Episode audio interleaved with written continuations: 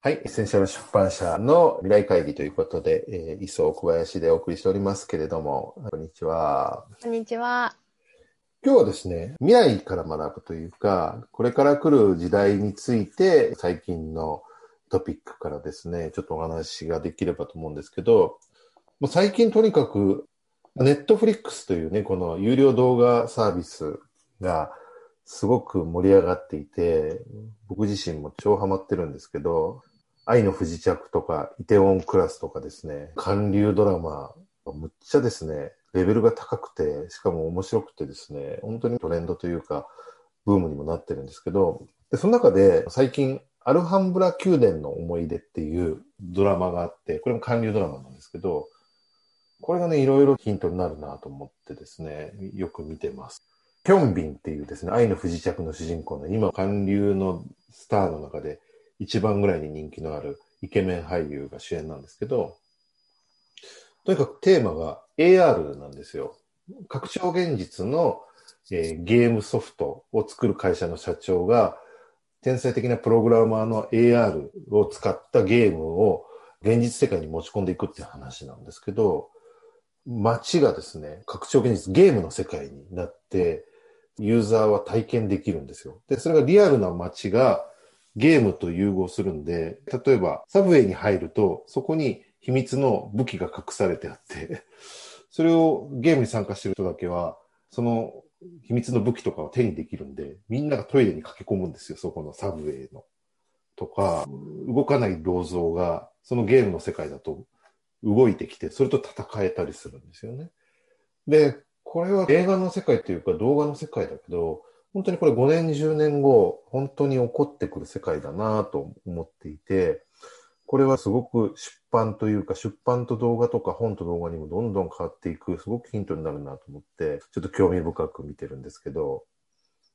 そうですね。私もその映画は見たことないんですけど、うん、テレビでやってる相棒っていうドラマで ブイアール の世界を絡めた事件が起きるっていう回を見たことがあって、それは結局その ブイアール の世界だけで合ってるから、この人とこの人が知り合いだとは全然わからない。まあなんかそれはちょっと悪いことでしたけど、殺人の計画をその ブイアール の世界で待ち合わせして会って、うん、そこで話をしてるみたいな感じのことだったんですけど、うん、その時にテレビ越しにですけど体感してた世界がもう本当にまるで現実かのような世界があって、うんうん、あ、こういう世界を体験できるようになったら、本の世界にこう没入する感じっていうのも体験もできるっていうすごい世界が広がるんだろうなっていうふうに思って見てたんですよね。ねえ、今はまだね、特殊なメガネが必要とか ブイアール とか エーアール も素材が少ないんですけど、まず一つはそのドラマでもそうなんですけど、コンタクトレンズみたいに目にセットすると、それだけで世界が ブイアール とか エーアール になって、武器とかを持った時の感覚ももう持ってる感じなんですよ。敵と戦う時も。ちょっとなんなら切られた時痛いみたいなことを感じるような、そんな世界なんですけど、だからテクノロジーがこれから進化していく必要はあるんですけど、おそらく進化していくと、ポケモン ゴー をもっとリアルに体感できるような世界が来た時に、今言ってた本とかが没入体験ができるメディアとしてもっと動画とリンクしたり、その エーアール とリンクすると、このシーンがまさに今目の前に浮かび上がるみたいなことが起こってくると、むちゃくちゃ楽しい出版の可能性っていうか、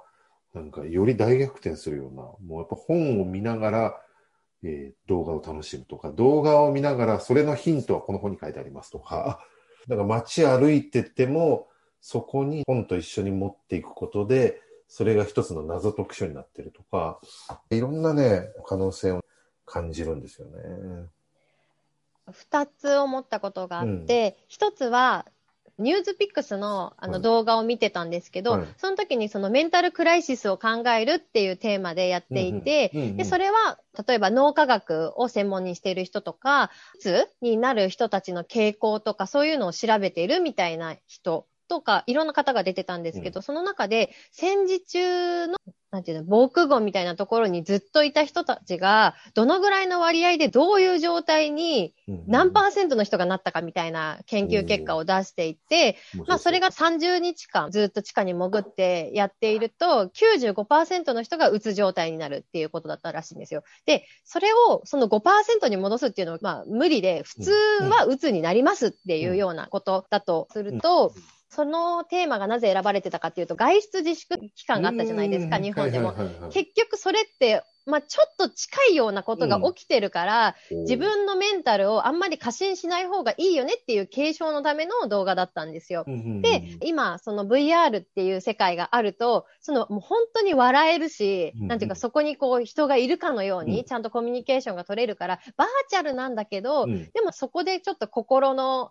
元気さみたいなのが保てる一つにもなるかなって思ったんですよね、うん、なんかそれ、うんうんうん、そういう意味でもすごい ブイアール の世界って価値があるなっていうふうに思いました。あ、もう一つ言おうと思ったの忘れちゃいました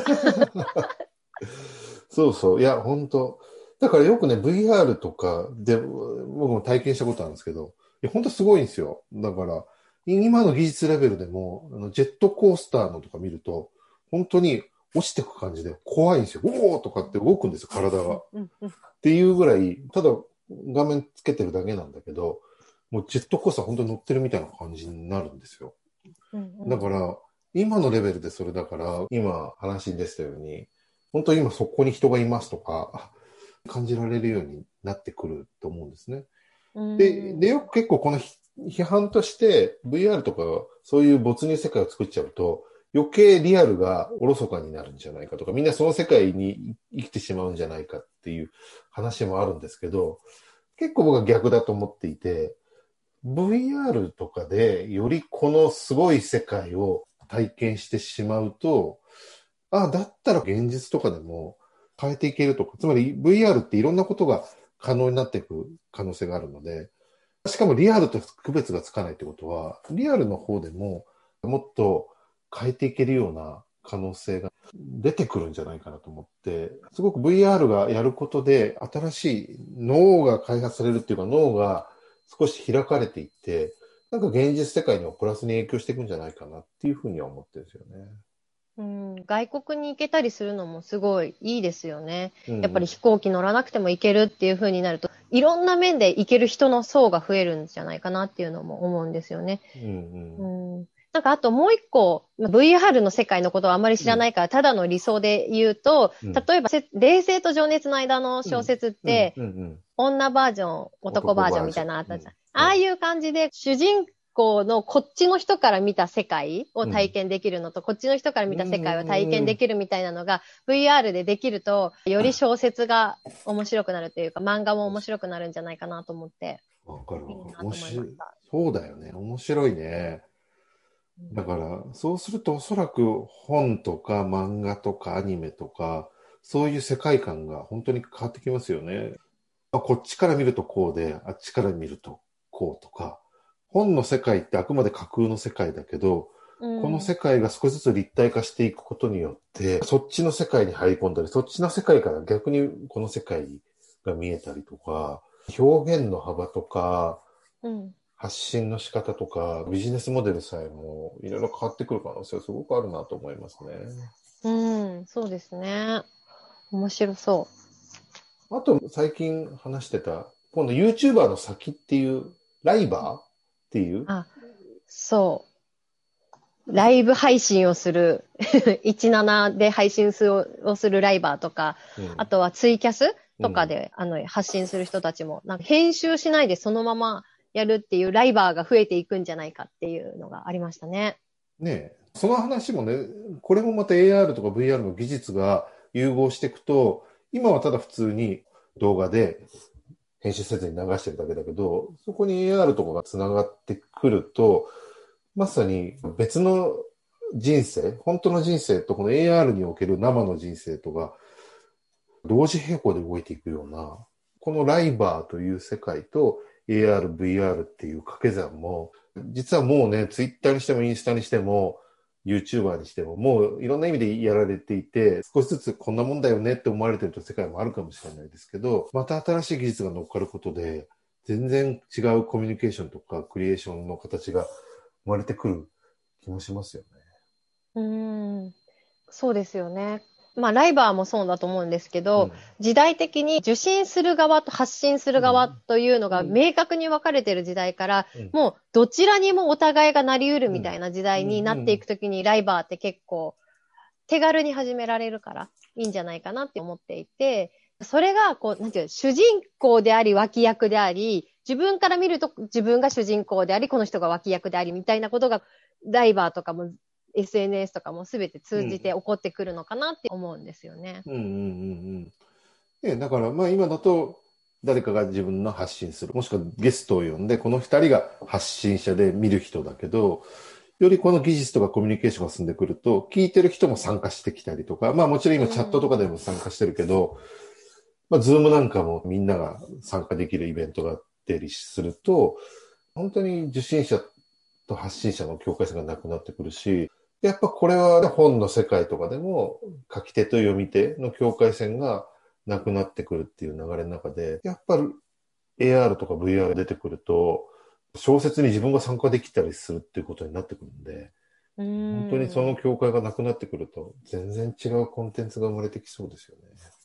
この世界に自分という脇役がいたならみたいな。うんうんうんうんうんうん。やっぱ未来から考えてみると、出版っていうのもまだまだ未来がたくさん残されてるし、テクノロジーによってますます進化していく世界だなっていうのがちょっと今日も気づけたんじゃないかなと思います。という感じで今日のエッセンシャル出版社の会議は終わりたいと思います。ありがとうございました。ありがとうございました。